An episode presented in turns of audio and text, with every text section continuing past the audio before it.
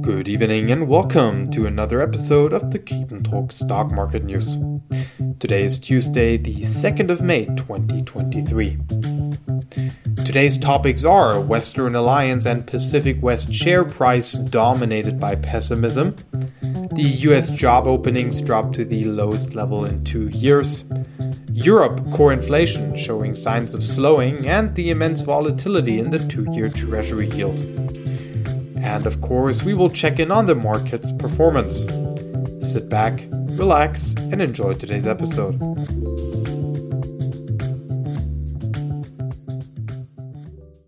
After the recent acquisition of First Republic Bank by JP Morgan, a lot of pessimism arose among regional banks.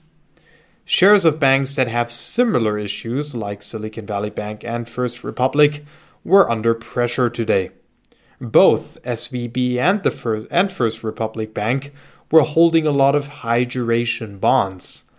The price of high duration bonds is susceptible to interest rate hikes, and when rates rise, the price of bonds falls. At the same time, both were suffering under a strong outflow in deposits which forced those banks to sell securities, especially those high duration bonds, at a loss. Pacific West and Western Alliance are two banks that have similar issues, and hence the share price of Pacific West was down 25% by noon in New York, and due to volatility, trading for Pacific West shares was halted for a short moment. Shares of Western Alliance are also down by more than 20%. The markets are basically looking for banks that are vulnerable at the moment, and another collapse is not unlikely. Let's take a look at the comments from Jamie Dimon yesterday after JP Morgan acquired the First Republic Bank, because we can spot pessimism there as well. Jamie Dimon did say that the rescue of First Republic Bank, quote, pretty much resolves them all, end of quote.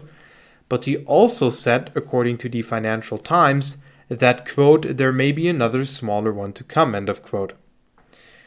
It also must be mentioned at this point that regional banks are highly exposed to commercial real estate, which is a sector that is suffering under higher interest rates, and at the same time, working from home decreases the demand for offices. Real estate is a general problem for banks at the moment, and rising interest rates are toxic for banks that are highly exposed to, for example, commercial real estate. Just think about it as interest rates rise, the demand for real estate falls, causing prices to fall. This means that more people will be able to pay in cash for properties, which reduces demand for loans, and because the interest on loans is now higher due to higher interest rates, there is less demand for loans as well. Hence, this could really put regional banks under pressure. Charlie Munger, in fact, said to the Financial Times recently that regional banks are full of bad commercial real estate loans. This will certainly be a story that the Griepentrog stock market news will keep a closer eye on. Another interesting story today is newly released economic data just waiting to be analyzed. Job openings decreased for a third straight month to 9.59 million from 10 million one month ago. This is the lowest level of job openings in more than two years. In addition to that, the quits rate, which measures people voluntarily leaving their jobs as a share of unemployment, dropped to 2.5%, which is also the lowest level in two years. Another interesting indicator is the jobs openings to unemployment ratio. That ratio dropped to 1.6 in March which is the lowest level since October 2021, according to Bloomberg. The level was at 1.2 prior to the pandemic. At this point, I must mention that we cannot read too much into the JOLTS report due to the fact that the survey response rate fell to as low as 31%, according to Bloomberg. We will get the whole picture of the overall health of the labor market on Friday, including the unemployment rate for April. However, this data does show that the labor market is cooling down, and I must admit that I am a little worried about where the labor market is heading. It is true that the labor market is still very tight. and the unemployment rate fell to a record low of 3.5% in March. However, I keep thinking about the quote from Larry Summers on Bloomberg Wall Street Week a couple of months ago. Larry Summers said that, quote, when the unemployment rate increases by 0.5%, it increases by 2%, end of quote. In fact, my own analysis of the previous economic downturns shows that once there is a rise in the unemployment rate, it starts to rise fast, and that downward trend of the general labor market is hard to stop. Obviously, that downward trend did not start yet. The unemployment rate is still falling as of the previous labor market report. I also believe that this trend is slightly different, or this current cycle is slightly different, because of the macroeconomic implications caused by all the liquidity that was pumped into the markets during the COVID 19 pandemic. However, if Friday's labor market report confirms that the labor market is clearly cooling down, then the trade offs in the Fed trilemma will become a greater problem. The Federal Reserve basically has to ensure three things price stability, full employment, and financial stability. As of now, price stability is the most severe problem. However, as the economy weakens and financial stability starts to deteriorate, it will be harder for the Fed to only focus on fighting inflation.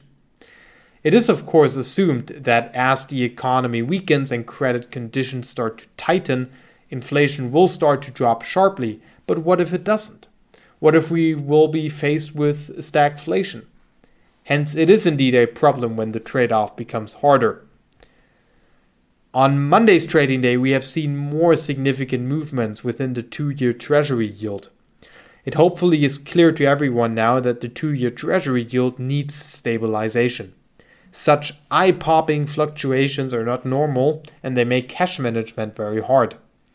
Normally, the two year Treasury yield is anchored to the strategy of the Federal Reserve. However, the Federal Reserve does not seem to have a strategy right now Instead, they are dependent on mixed economic data. I truly believe that once the Federal Reserve trilemma trade off becomes an increasingly bigger problem, it is ever more important that the Fed is anchored to a certain strategy. Otherwise, the Fed will continue to be dependent on lagging indicators that are sending mixed signals, increasing the risk of making a wrong monetary policy decision. We also got economic data out of Europe today. Europe will be a big topic this week due to the interest rate hike decision of the ECB on Thursday. Core CPI, which strips out the volatile food and energy prices, increased by 5.6% in April, down from 5.7% in March. Headline inflation, which is a less important indicator of underlying inflation for central banks, increased to 7%. A 6.9% increase was anticipated by analysts. When I look at these numbers, I still see very high inflation, but it, it is good news that core CPI did not increase further. According to a survey of bank lending in the EU, credit conditions are tightening, according to Bloomberg. This, in addition to a small downside surprise on core CPI, might cause the ECB to raise rates by 25 basis points on Thursday instead of another 50 basis point rate hike. Let us now check in on those markets. The S&P 500 finished the trading day in the red by 1.16% at 4119.58. The Dow Jones Industrial Average finished down by 1.08% at 33,684.53 points and the Nasdaq 100 was also down 0.89% at 13,113.66. The 10 year Treasury yield declined 15 basis points and fell to 3.42%, and the CBOE VIX Volatility Index rose 9.89% to 17.67. West Texas Intermediate crude fell 5.4% to $71.56 a barrel and gold futures rose 1.7% to $2,026.60 an ounce. Last but not least, we will dive into some of the earnings today. Ford reported earnings on Tuesday, earnings per share of 63 cents um, adjusted versus 41 cents expected were reported. Automotive revenue was at $39.09 billion versus an expected 36.08 according to Refinitiv. Pfizer reported earnings per share of $1.23 adjusted versus 98 cents expected and revenue of $18.28 billion versus an expected 16.59. As the US shifts to the commercial market for COVID products, Pfizer CEO Albert Bourla, Bourla, I apologize for mispronouncing that name, stated on the results call that the company anticipates 2023 to be a quote transition year for COVID sales, according to CNBC. Uber reported, according to CNBC, a loss per share of 8 cents versus a 9 cent loss expected by analysts. Revenue was at $8.82 billion versus an expected 8.72. The earnings of Marriott increased today on the back of a strong consumer that continues to make up for slower demand for business travel, according to Bloomberg. And that is it for today's economic and stock market coverage. I hope that you enjoyed today's episode of the Griepentrog Stock Market News. Another episode will be released on Wednesday. Have a great evening.